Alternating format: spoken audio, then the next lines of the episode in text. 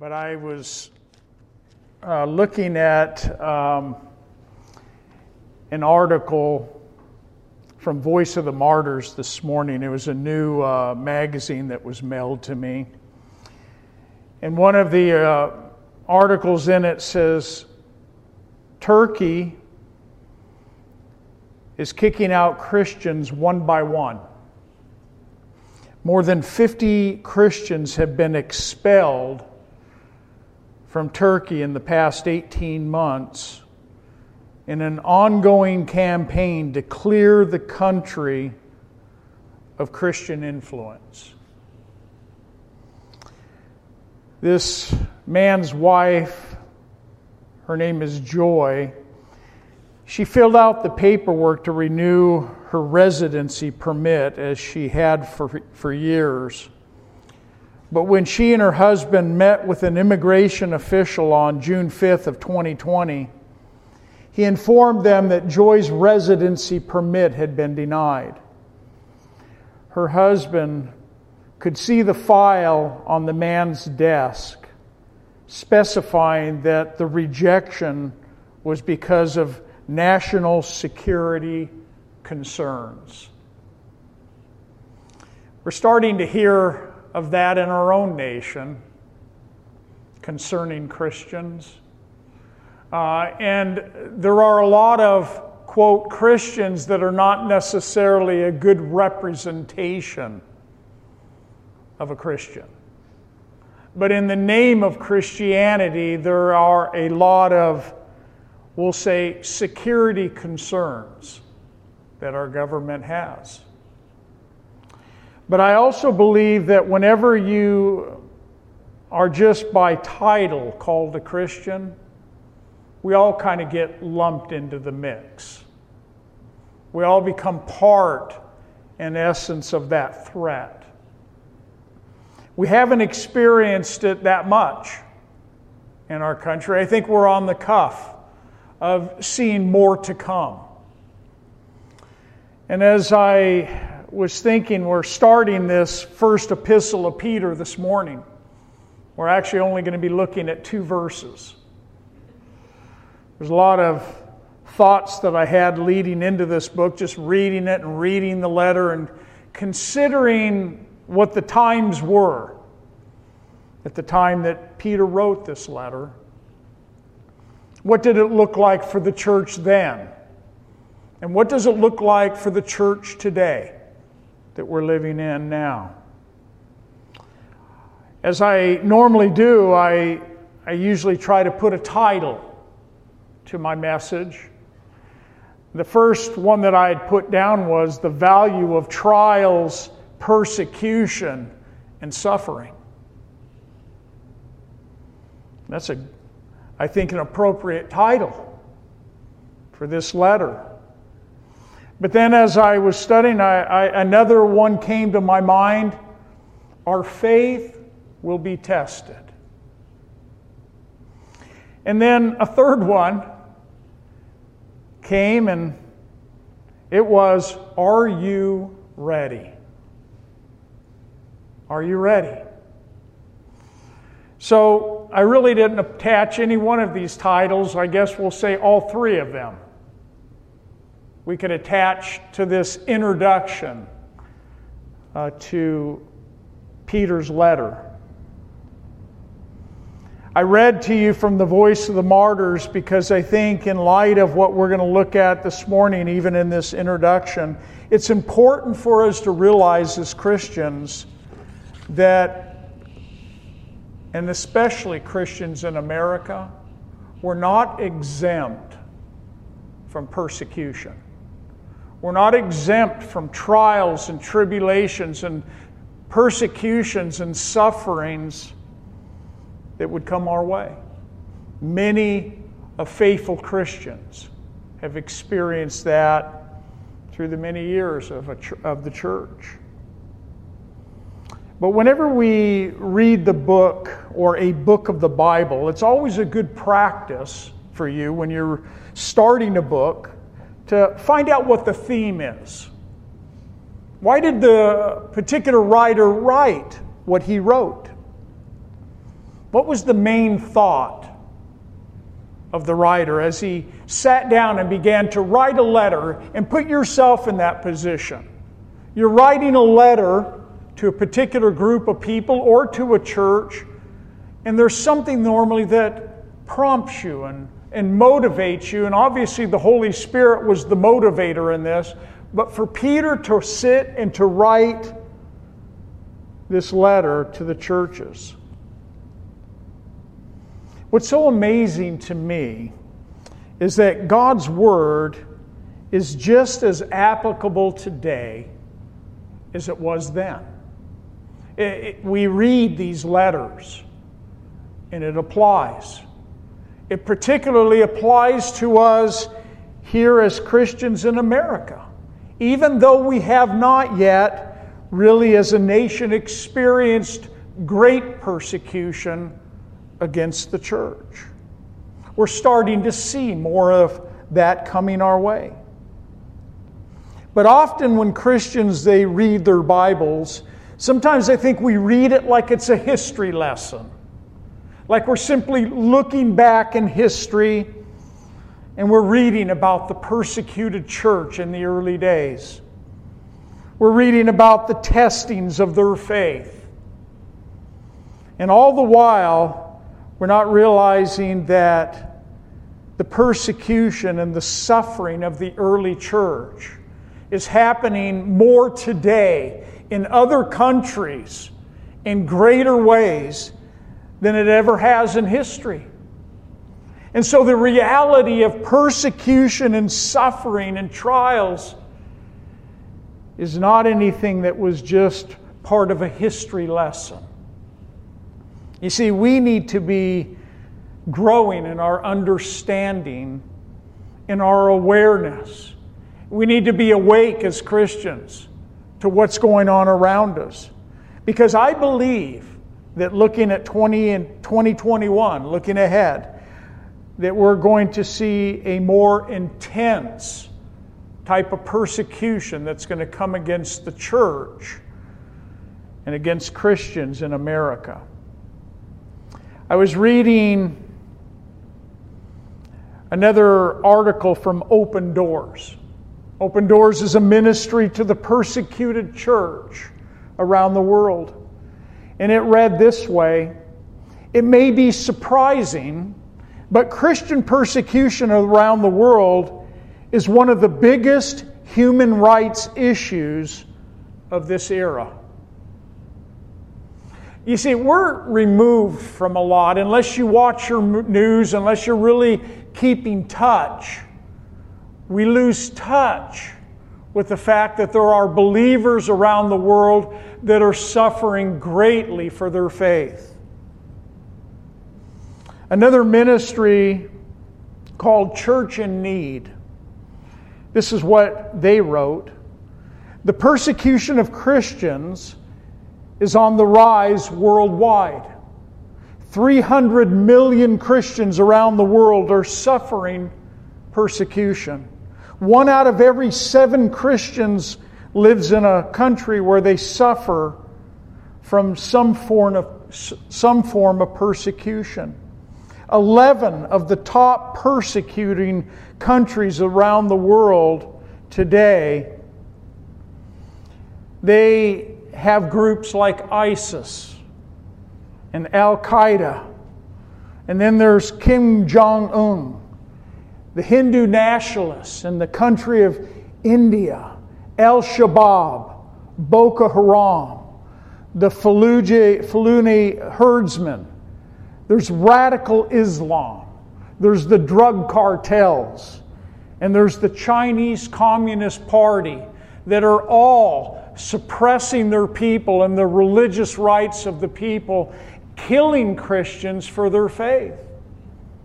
I mean, think about it. How many of us knew of any of these groups, maybe with the exception of Communist China? How many of us really knew of these names and these groups until recently? I mean, this is something that is on the rise. We're seeing it, we're living it, we're seeing it happen around the world, and, and it should cause us to pray as Christians. You see, if you want to get really connected with what's going on, just get onto one of these websites, get in and start looking at what they're writing about persecution around the world. You can go on to opendoorsUSA.org and you can get the World Watch list. You can see a list of 50 different nations around the world where there's persecution going on. 11 of those countries are considered extreme persecution against Christians. Peter, in this first letter, he writes in 1 Peter 4:12. He says, "Beloved, do not think it strange concerning the fiery trial which is to try you, as though some strange thing has happened to you. But rejoice to the extent that you partake of Christ's sufferings, that when his glory is revealed, you may also be glad with exceeding joy. Let's pray. Father, I thank you for the Word of God. I thank you for giving us heads up about the things to come, about the days that we're living in. Lord, your church is dependent upon you. You're the one that empowers us. You're the one that gives us boldness. You're the one that gives us everything we need to make us stand in a world that is becoming more and more hostile towards Christians. And they're really more hostile towards Christians because they're hostile towards you. And Lord, we know, Lord, that our calling as Christians is to be a witness for you. To not let the things of this world cause us to shrink back in fear, but that we would become even more bold in taking this gospel to our world. And we thank you for it in Jesus' name. Amen. As Christians, our, our goal, and I hope this is your goal, our desire as Christians should be one of finishing well. We should have a desire of running the race to the end growing in patience and endurance is what we're called to do as Christians. We're called to stand fast, to be unmovable. We're called to put on the whole armor of God in light of the spiritual battles that rage around us. We're called to watch and to pray. We're called to resist the devil and the trickery of our enemy. We're called not to be conformed to this world. And we're called to do all of this with gladness. And we're to do it with exceeding joy. I mean, that just doesn't sound logical, does it? It doesn't sound like something we should be called to do. But you see, the Lord is glorified in our lives when we endure suffering as a believer, we do it for His namesake, is why we do it. And it brings glory to our God. How many saints have been martyred for their faith? And those onlookers couldn't help but hear words out of their mouth or see how they reacted in the face of death. And it brought glory to God. We're living in a world right now that I think Christians, the testing of their faith, is going to do one of two things. It's either going to cause us as believers to either grab hold of our Lord in a greater, tighter way Lord, I need you. Or we're going to look at the circumstances around us and we're going to retreat. Jesus told, excuse me, his disciples early on in ministry in Matthew chapter 5, verse 10. He says, Blessed are those who are persecuted for righteousness' sake. That's key to remember. Those that are persecuted for righteousness' sake, living for the Lord, living for what's right, and making stances against moral stances as Christians for righteousness' sake. For theirs is the kingdom of heaven, Jesus says. Blessed are you when they revile and persecute you. They say all kinds of evil against you falsely for my sake. And then he says this to his disciples Rejoice and be exceedingly glad, for great is your reward in heaven for so they persecuted the prophets who were before you. We have a lot of history before us. We have a lot of history to look back on of how the church suffered greatly. But we're not exempt. Peter wrote in this first letter in chapter 1, verse 6 he says, In this you greatly rejoice, though now for a little while, if need be, you have been grieved by various trials. That the genuine, here it is, that the genuineness of your faith, being much more precious than gold that perishes, though it is tested by fire, may be found to praise, honor, and glory at the revelation of Jesus Christ. That our faith, though it be tested by fire, sounds intense to me. It doesn't just sound like having a bad day. It sounds like intense trials persecution, and suffering. You see, that's the backdrop as Peter is writing this letter.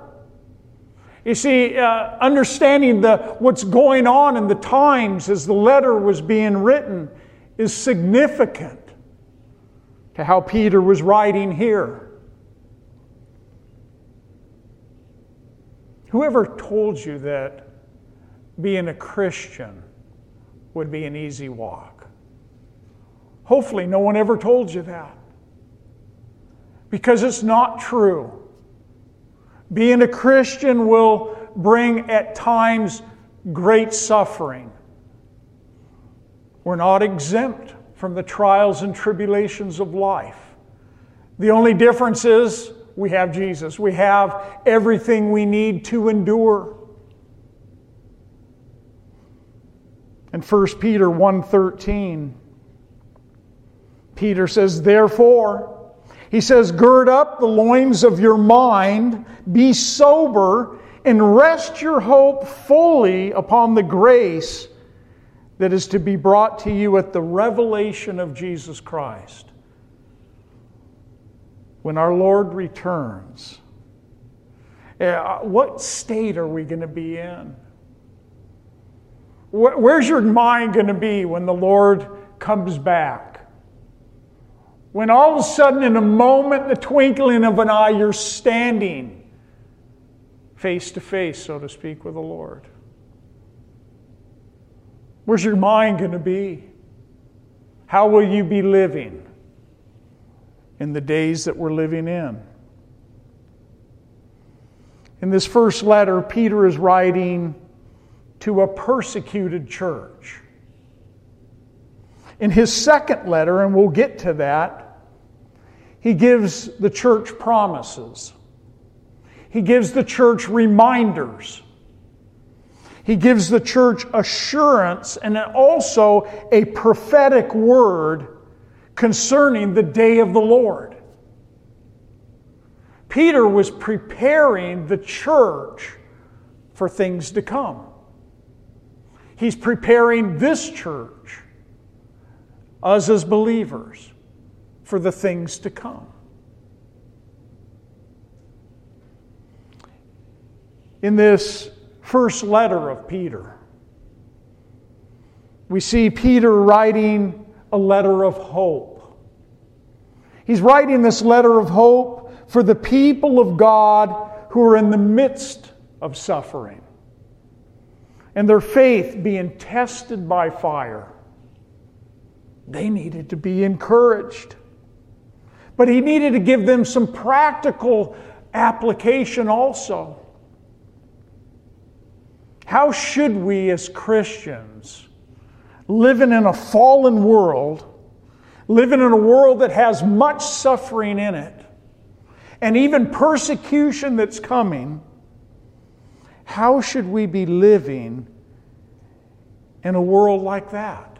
Peter addresses that. You see, relationships are under attack, they always have been. But relationships are how you act with your employer, how you act with your spouse. You see, even within persecution, there's persecution that comes from within, and there's persecution that comes from without. It's all around us. And there are things that we as Christians are going to experience. It may be that you'll never hang on a cross, you'll never be burnt at a stake, but you will suffer in some form if you live for Jesus Christ, if you open your mouth for Him, if you're an example, even in your own home, if you speak the truth, if you say what's right and what's wrong. It's guaranteed that you will suffer some form of persecution. Jesus warned his disciples in Matthew chapter 10. He says, Behold, I send you out as sheep in the midst of wolves. Thank you, Jesus. I mean, I send you out as sheep in the midst of wolves. What a picture. Therefore, be wise as serpents, I'll add Christians, and harmless as doves. Be aware of men, for they will deliver you up to councils and scourge you in their synagogues. You will be brought before governors and kings for my sake, as a testimony to them and to the Gentiles. But when they deliver you up, do not worry about how or what you shall speak, for it will be given you in that hour what you shall speak. For it is not you who speaks, but the Spirit of your Father who speaks in you. Excuse me. he says, Now, and listen to this. Now, brother will deliver a brother to death, and a father his child. And children will rise up against parents and cause them to be put to death.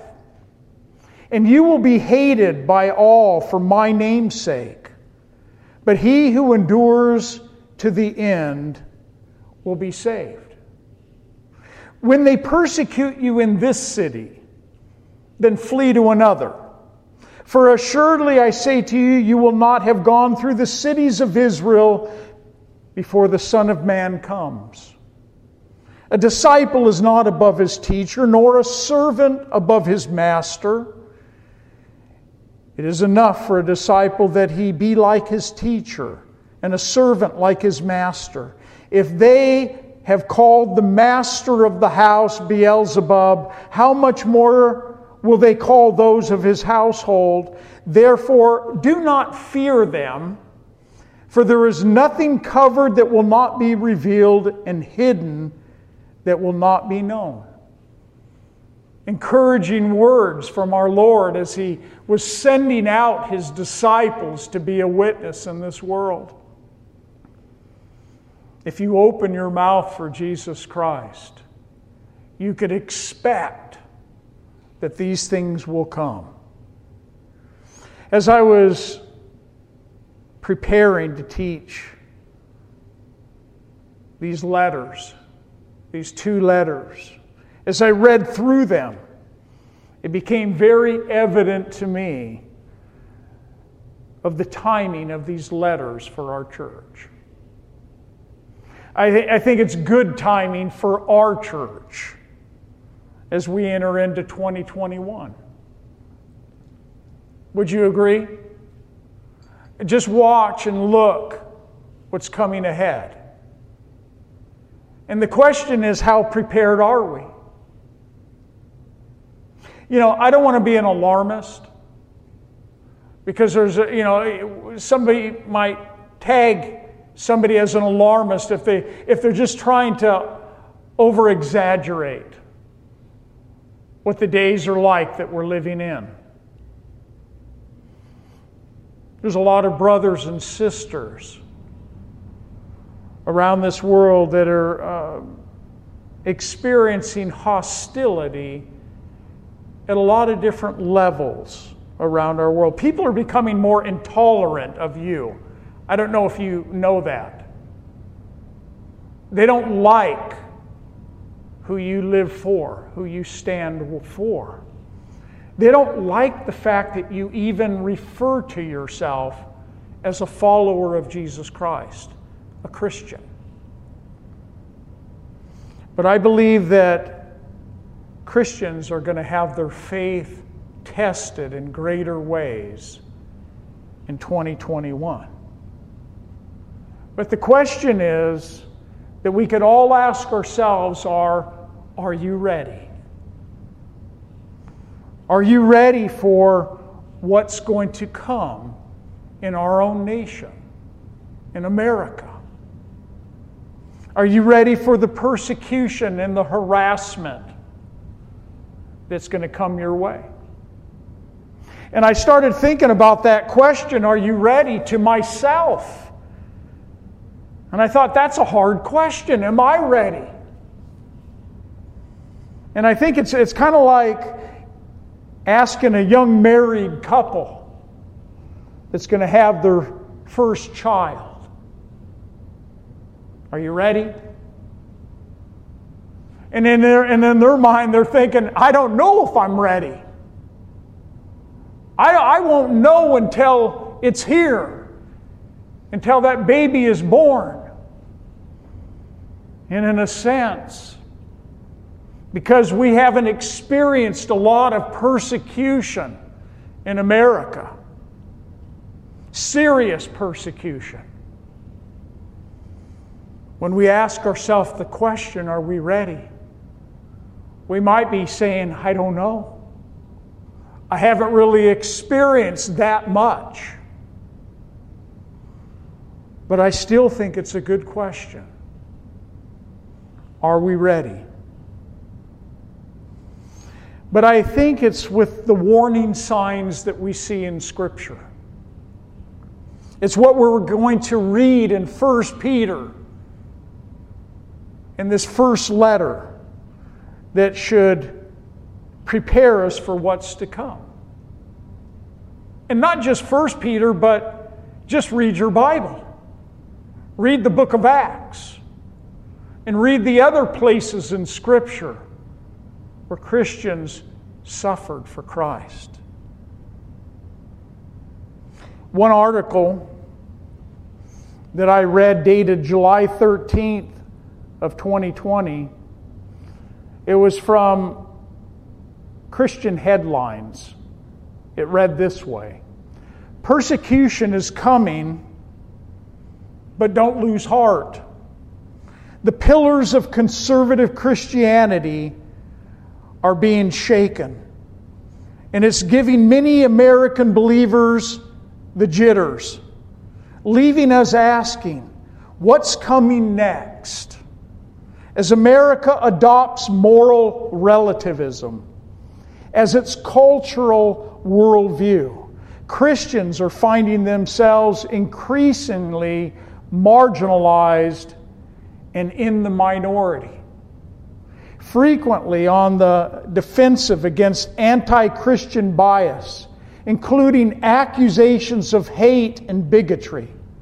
Where Christianity once occupied the seat at the head of, a, of the American table, now it's increasingly denied any seat at any table. This is evident in America's leading opinion shaping institutions like our universities, our media, our government, our entertainment, and even in athletics. And I'll add to that in our social media platforms. Christians are being watched. You're being watched. And as Christians, we need to be aware. Peter writes in chapter 4, verse 7, he says, But the end of all things is at hand. Therefore, be serious and watchful in your prayers. You see, that should be our mindset in the days that we're living. We need to be aware, we need to be watchful, we need to be praying, praying much. Another article from Samaritan's Purse, the ministry of Franklin Graham, it reads this way Persecuted Christians, USA. Christians are being targeted for standing for their beliefs. You see, that's what makes the difference. If you make a stand for Jesus Christ, then you'll be targeted. If you stay quiet, if you stay very reserved, kind of keep to yourself about your faith, you probably won't experience much. But I would say that you're probably walking close to the world also. And we need to be careful that we're not walking close to the world, looking so much like the world that nobody would even know whether we're a Christian or not. Another ministry called Beliefnet, it wrote this While Christian persecution is widely recognized in other countries, most do not realize the persecution happening right at home. Persecution in politics, persecution on college campuses, and persecution in public schools. You see, our young people, our young adults, our kids, and especially those that are in public school and are at university, they're under attack. Under attack greatly for their faith. It's causing many of our young people to retreat from being bold enough to make a stand. We need to pray for them. We need to pray for our own kids. It's the generation that's coming behind us. And will they be ready? You see, if you're a Christian living in one of the 11 most hostile countries in the world against Christians, then 1st and 2nd Peter, these two letters, they're going to seem very relevant to you, to them. It's, it's going to be very relevant as you read. But you see, we should be reading this letter of 1 Peter as if we're reading about a warning to us today. Another headline I read was is the church in America prepared for harassment and persecution? I'm not sure. I'm not sure really where the church will stand. Uh, when the Son of Man returns, where will people's faith be?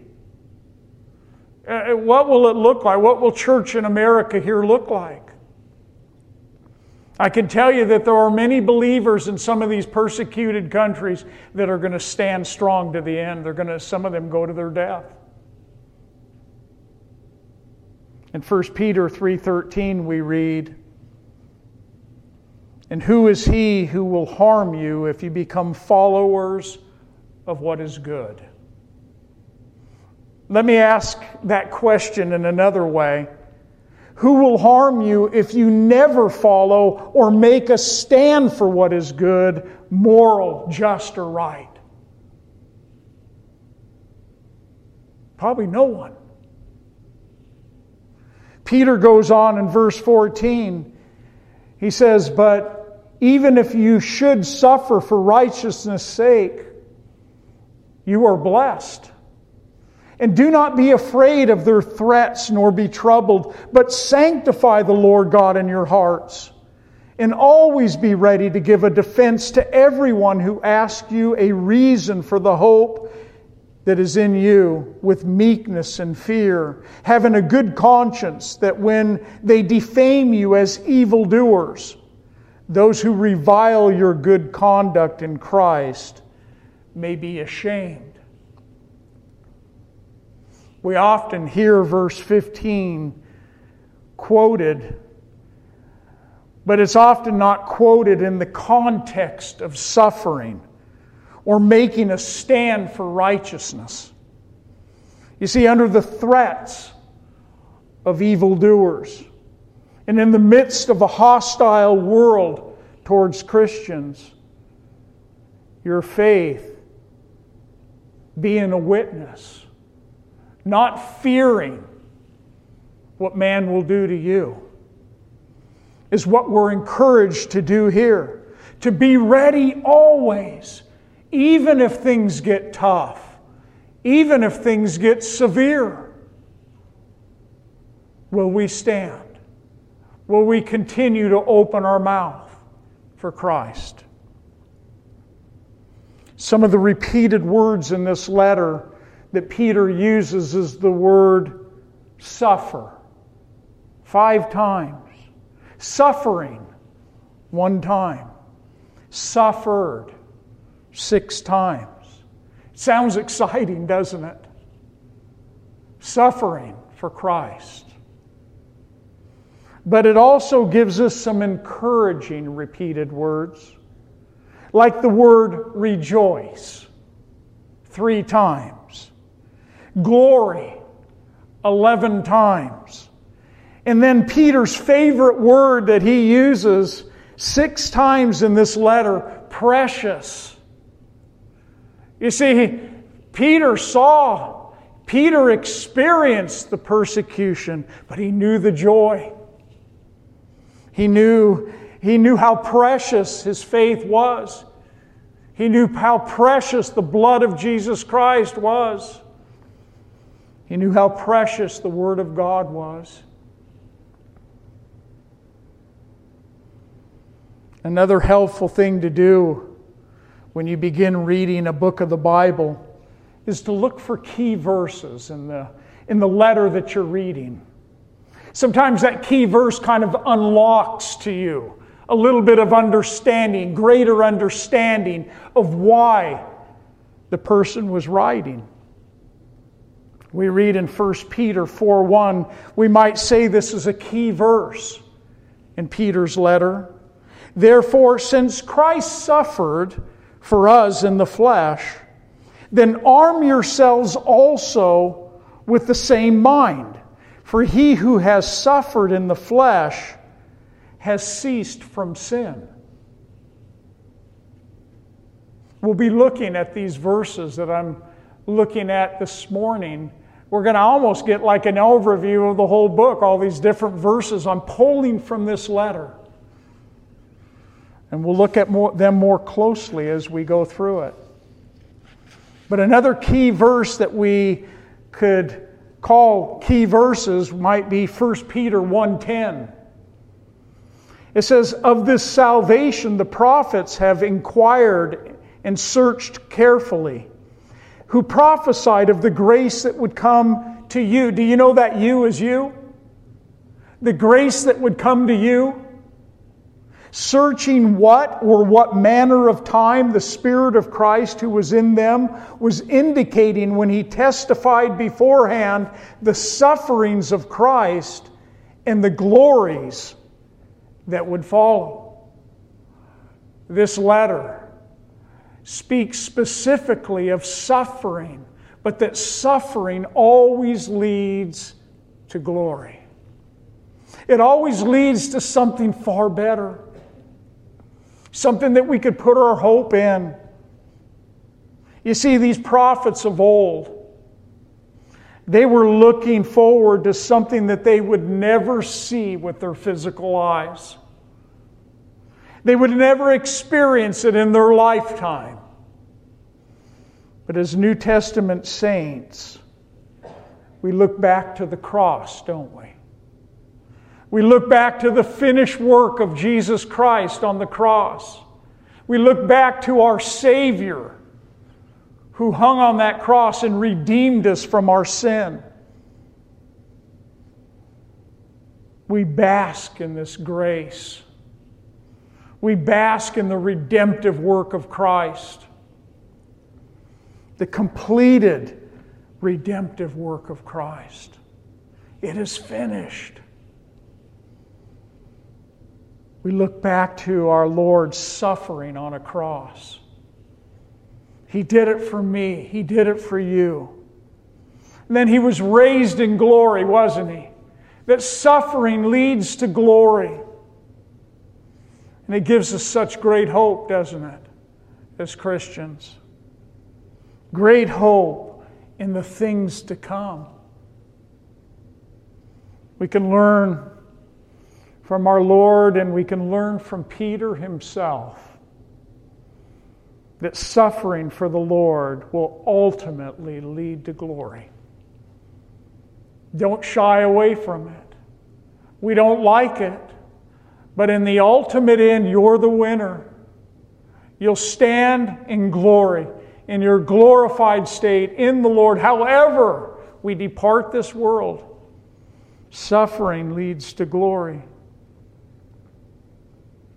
Paul understood this when he wrote in Romans chapter 8, when he says, What shall we say to these things? If God is for us, who can be against us? You ever, do you like those words? Are you standing on those truths? He who did not spare his own son, but delivered him up for us all, how shall he not with him also freely give us all things? Who shall bring a charge against God's elect? It is God who justifies. Who is he who condemns? It is Christ who died and furthermore is also risen, who is even at the right hand of God, who also makes intercession for us.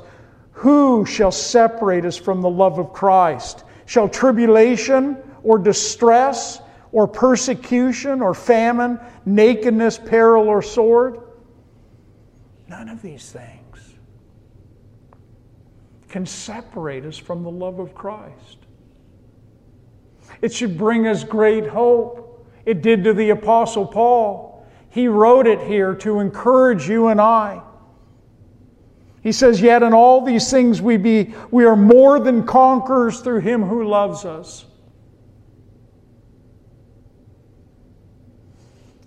Some of the warnings that Peter gives in this letter some of the sins that he speaks about, the exhortations that he gives us in this first letter is that you're going to be tested by fire. You're going to be exhorted to live before God our Father as obedient children. You're going to be exhorted not to conform yourselves to your former lusts as you did in your days of ignorance. You're going to be exhorted to, to live in the midst of an ungodly world and that you would obey the truth. You're going to be called upon to maintain godly relationships in an ungodly world. It's going to talk about your submission to government. Oh, that's a big one right now, isn't it? Your submission to masters, those you work for. Your submission to one another, even in the marriage relationship, husbands and wives. We're going to be exhorted to, uh, to understand that suffering for right and wrong is something that we're called to do. Making a stance for the things that are right. Serving God for His glory. Peter's going to talk to us about. Suffering for God's glory. Submitting to God and resisting the devil are just some of the things that Peter is going to exhort us in. We're told that Peter wrote this letter in chapter 5, verse 13, that he was writing from Babylon. Now, most people don't believe that this is the literal Babylon, but that it was actually code word or figurative language for the city of Rome. You see, you would never write anything derogatory against Rome. That in itself could cost you your life. But it's very possible that Peter is giving this word Babylon in place of Rome, where he was writing from. The year that Peter was writing this letter was around 64 to 67 AD. The church had been in existence, and I want you to think about this, for about 35 years. The church is brand new. It had been in existence really for a short period of time, and the early church by this time was experiencing great persecution. They were being scattered like seeds to other parts of the world. And it was at this time that Peter writes this letter. You see, Nero, the emperor of the day, was reigning during this time. And Nero was the one emperor who made a, a deliberate attempt to persecute Christians.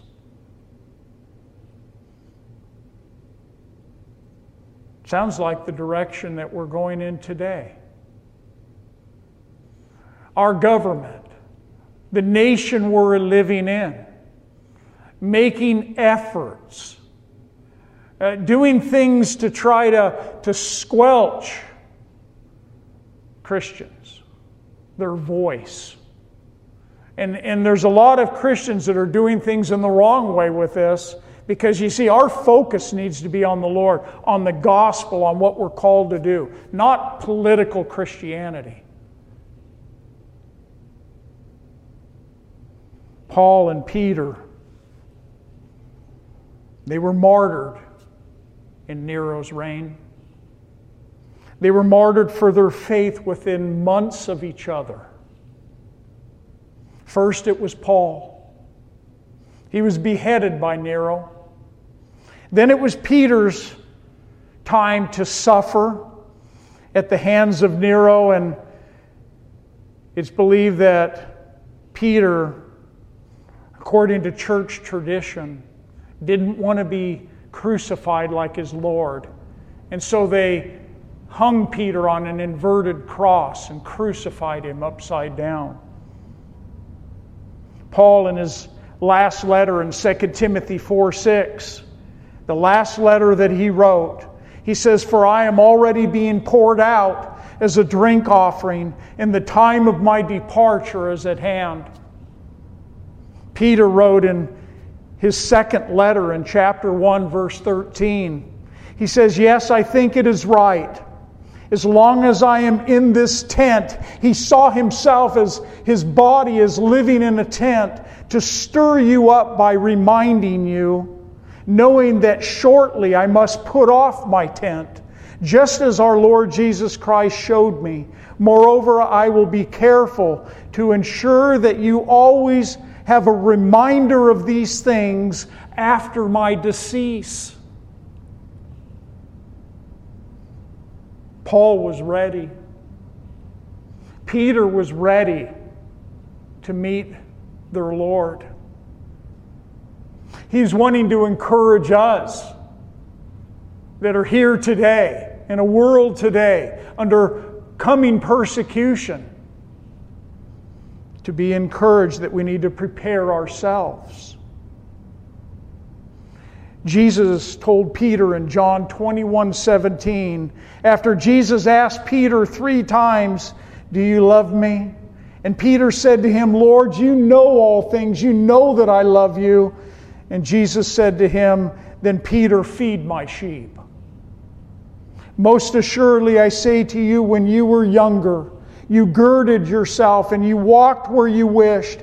But when you are old, Peter, you will stretch out your hands, and another will gird you and carry you where you do not wish.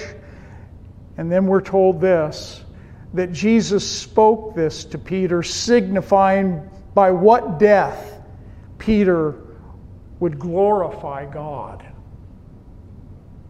You'll be stretched out, Peter. And when he had spoken this, Jesus said to Peter, Follow me. As the Lord has called us to follow him, to pick up our cross and follow Him. My path will not be easy, but I call upon you as my children, as my disciples, as my followers to follow me, even if it's in the way of suffering.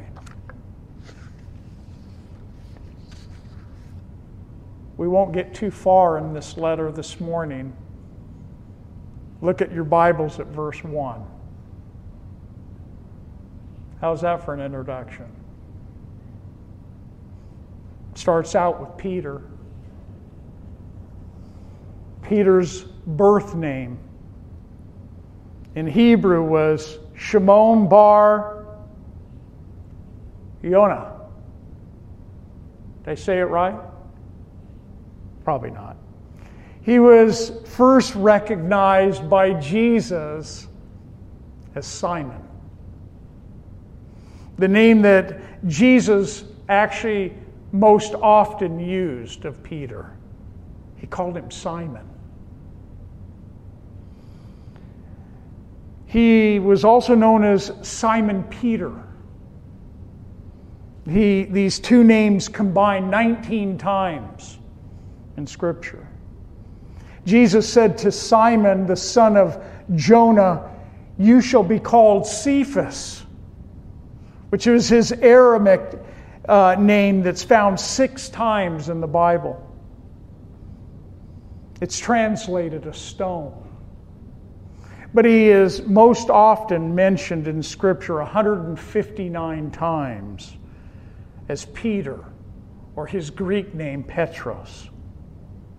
You see, Peter was a man just like you and I until that day.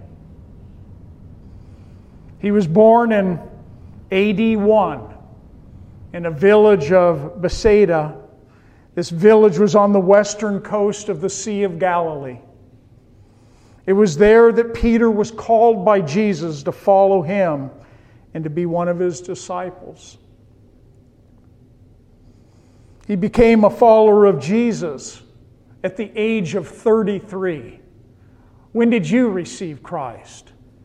How old were you when you became a follower of Christ?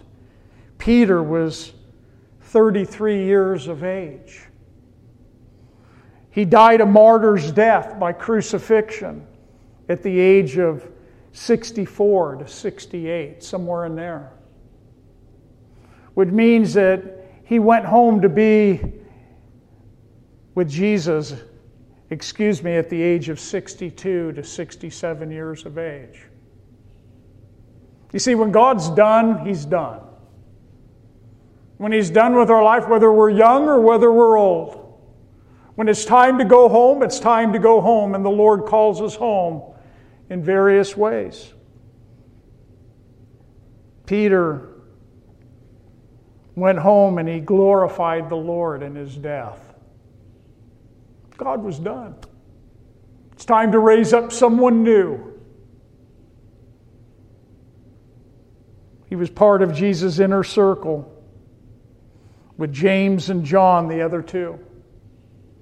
He, revealed, he was revealed uh, by Jesus in, in, in ways that the other disciples never saw from you. He was, Jesus revealed himself at that transfiguration to Peter, James, and John. He was there when Jesus raised Jairus' daughter from the dead, Peter, James, and John.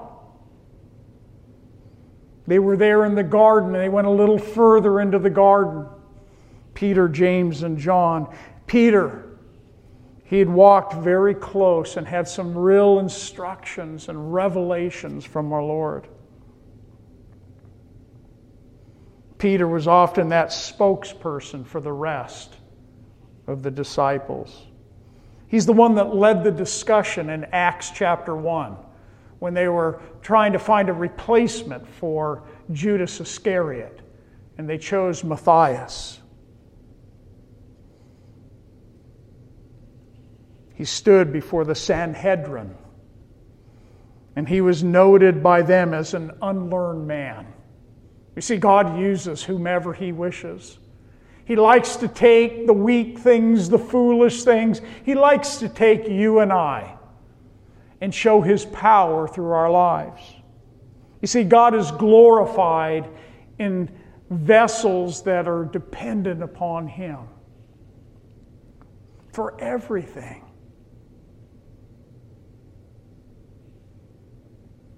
Peter was the one that says, You're the Christ, the Son of the living God. He would later be called an apostle. This fisherman, a fisher of fish, now became a fisher of men. A transformed life. Like your life, that's been transformed from what it was to what it is now. And hopefully, there's been big change. He was called an apostle. First, a disciple, a learner, and, and now an apostle, one who is sent out on a mission. Peter was the apostle to the Jews, like Paul was the apostle to the Gentiles. These were two of the, the, the most significant figures that we have in our Bible in the New Testament Paul and Peter. You see, God had a plan for these two men, but when God was done with them, it was time to come home. And He allowed both of them, shortly, within a short span of time, to be taken home to be with Him, martyred for their faith. Peter, the beloved fisherman, an apostle, one sent out. You see, all of us here are missionaries. Did you know that? We've all been sent out. And so to speak, it could be just in your city that you live. It doesn't necessarily mean that you've been sent to another country. But we're all missionaries in our own right. We're called. We've been sent out, so to speak, by our Lord in the Great Commission. We may not be called an apostle, but we are messengers of Jesus Christ. We're called to go out in a world that's dying. We're called to go out with a message that can give them life, give them forgiveness, and give them hope. It doesn't rest upon just the evangelist, it doesn't rest upon the church leaders. It doesn't rest upon all of us to be those witnesses for Christ. If the church would just get that, then I think we'll go home to be with the Lord. If we would just get that, go out and make disciples. Go preach the word. Go tell them about me. God, would you ignite a fire within our hearts, even this morning? Give me a zeal to open my mouth for you. Peter was writing this, this letter to fellow believers, the ones who had been scattered. He addresses them here as pilgrims. He, he calls them pilgrims because that's the way that he saw them. But he also wanted them to see themselves as pilgrims. Do you see yourself that way? As a pilgrim? Do you see yourself as being here in this world on a temporary basis? That you're just, eh, this residence here is not your home. We're just here for a period of time. We're pilgrims passing through.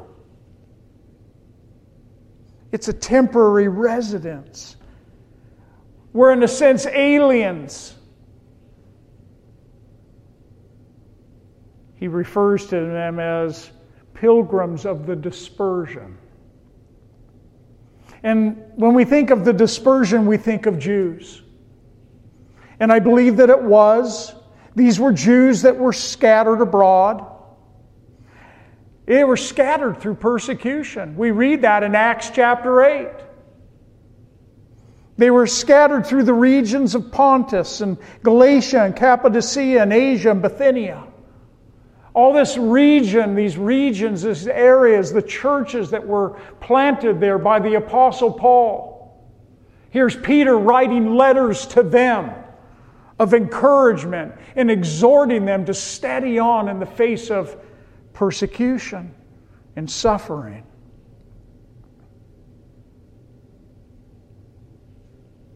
I want to remind you of a quote that I shared, I think it was last week, by A.W. Tozer. We must meet the uncertainties of this world with the certainty of the world to come. I love that. The uncertainties of this world with the certainties of the world to come. You're a pilgrim passing through.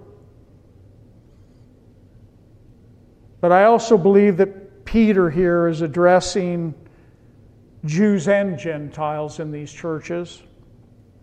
We read in chapter 2, verse 9, Peter says, But you are a chosen generation, a royal priesthood, a holy nation, his own special people, that you may proclaim the praises of him who called you out of darkness into his marvelous light, who once were not a people, but now, but are now the people of God, who had not obtained mercy, but now have obtained mercy. Sounds very similar to what Paul wrote in Ephesians concerning Jew and Gentile becoming one. Look what God has done. Look what He's doing in our lives as Gentile believers and bringing us together as one. Writing a letter to Jew and Gentile in, the, in these churches. Did you know that the persecution of Jew and Gentile, that that persecution came not just from the government, not just from the authorities, it came from Jews also that didn't like this new found Messiah, Jesus, those followers of Christ. Persecution came from within. Just like persecution will come from within in your own homes, your own families. Peter, he gives these believers the reason for their hope. He gives them the, the reason for their hope and the confidence that they can have.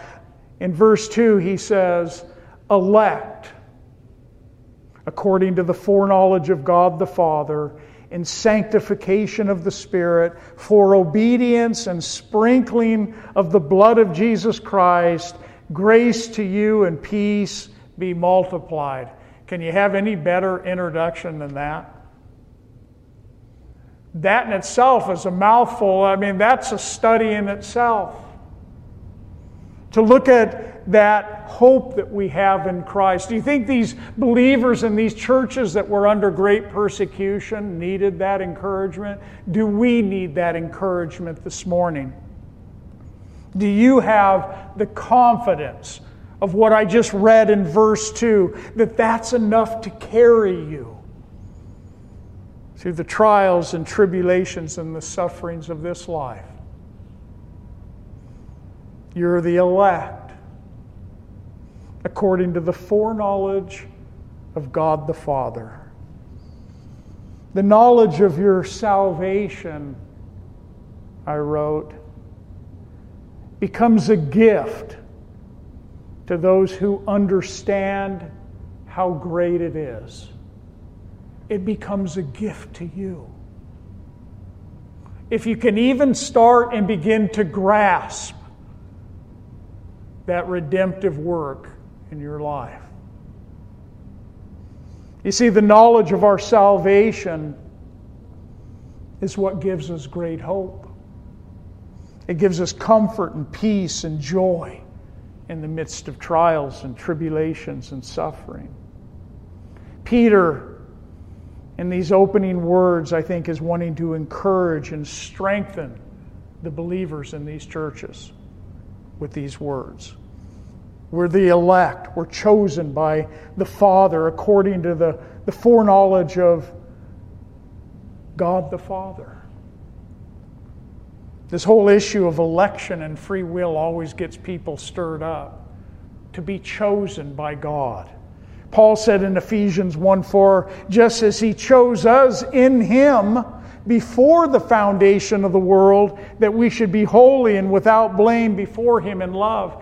You see, a God that knows everything, a God that chooses and knows and has all knowledge of all things even in that, our election is our great confidence and our great assurance and should bring great hope to you and I. Just think of that thought. You have been chosen. If you know Jesus Christ as Lord and Savior, then He chose you before the very foundations of the world. Chosen by the Father.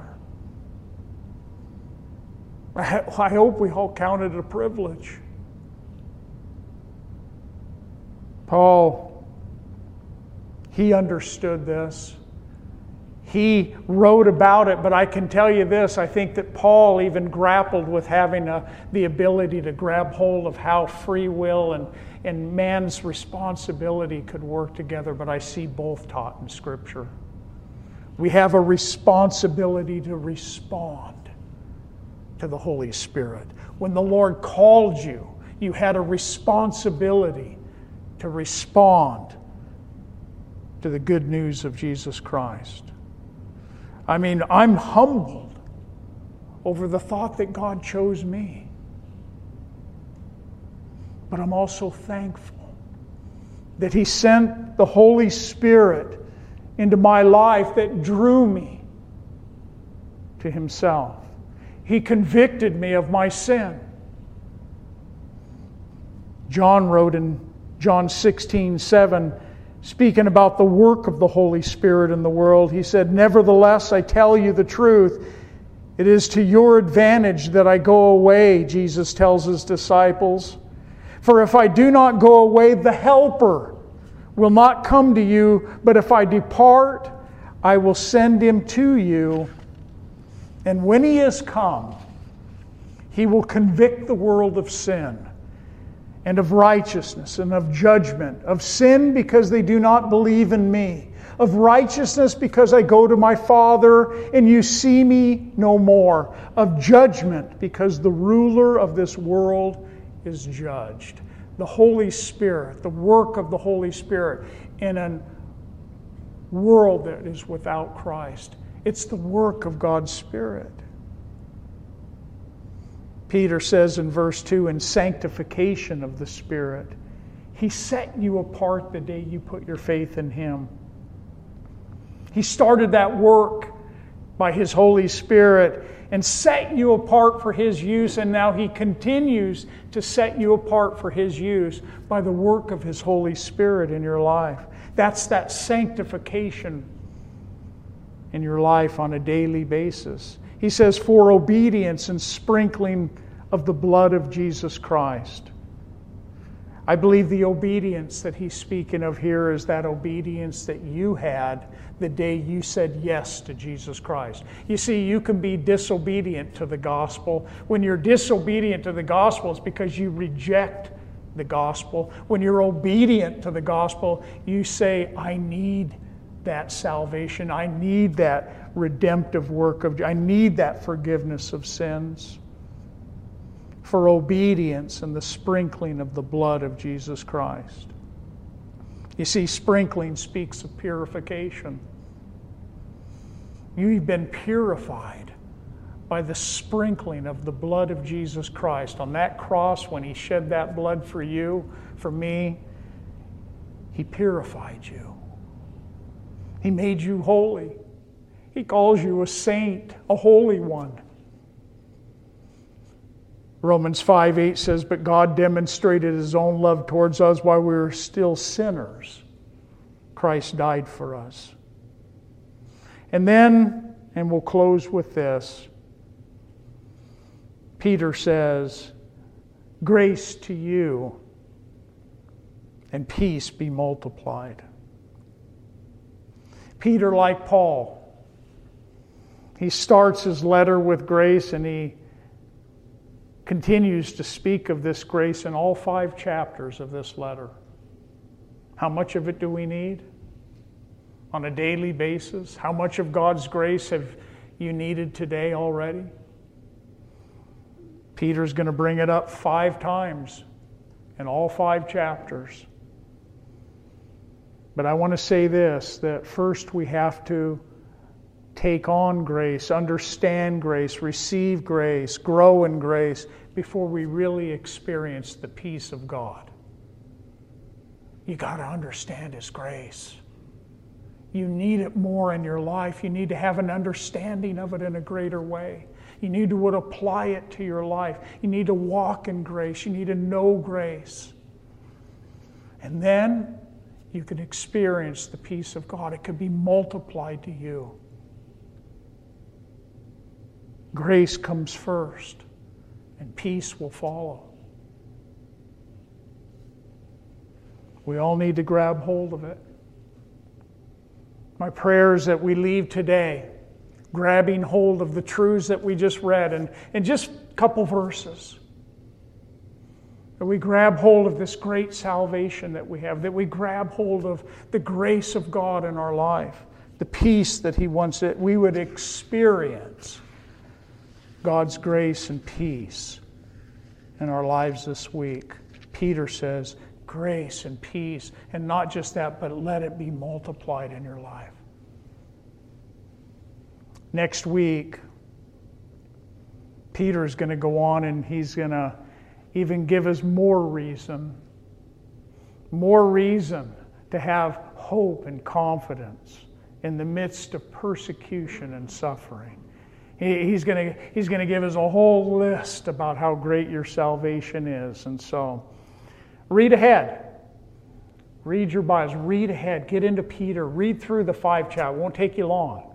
Just read ahead. Familiarize yourself with it so that when I stand here next week and teach you and go, Yeah, I read that. Yeah, that was cool. The Lord spoke to me in that. And you'll get so much more out of these letters. And so, let's have. Uh, Kyle come up. I apologize. I know I kept you over today, but you're all right with that.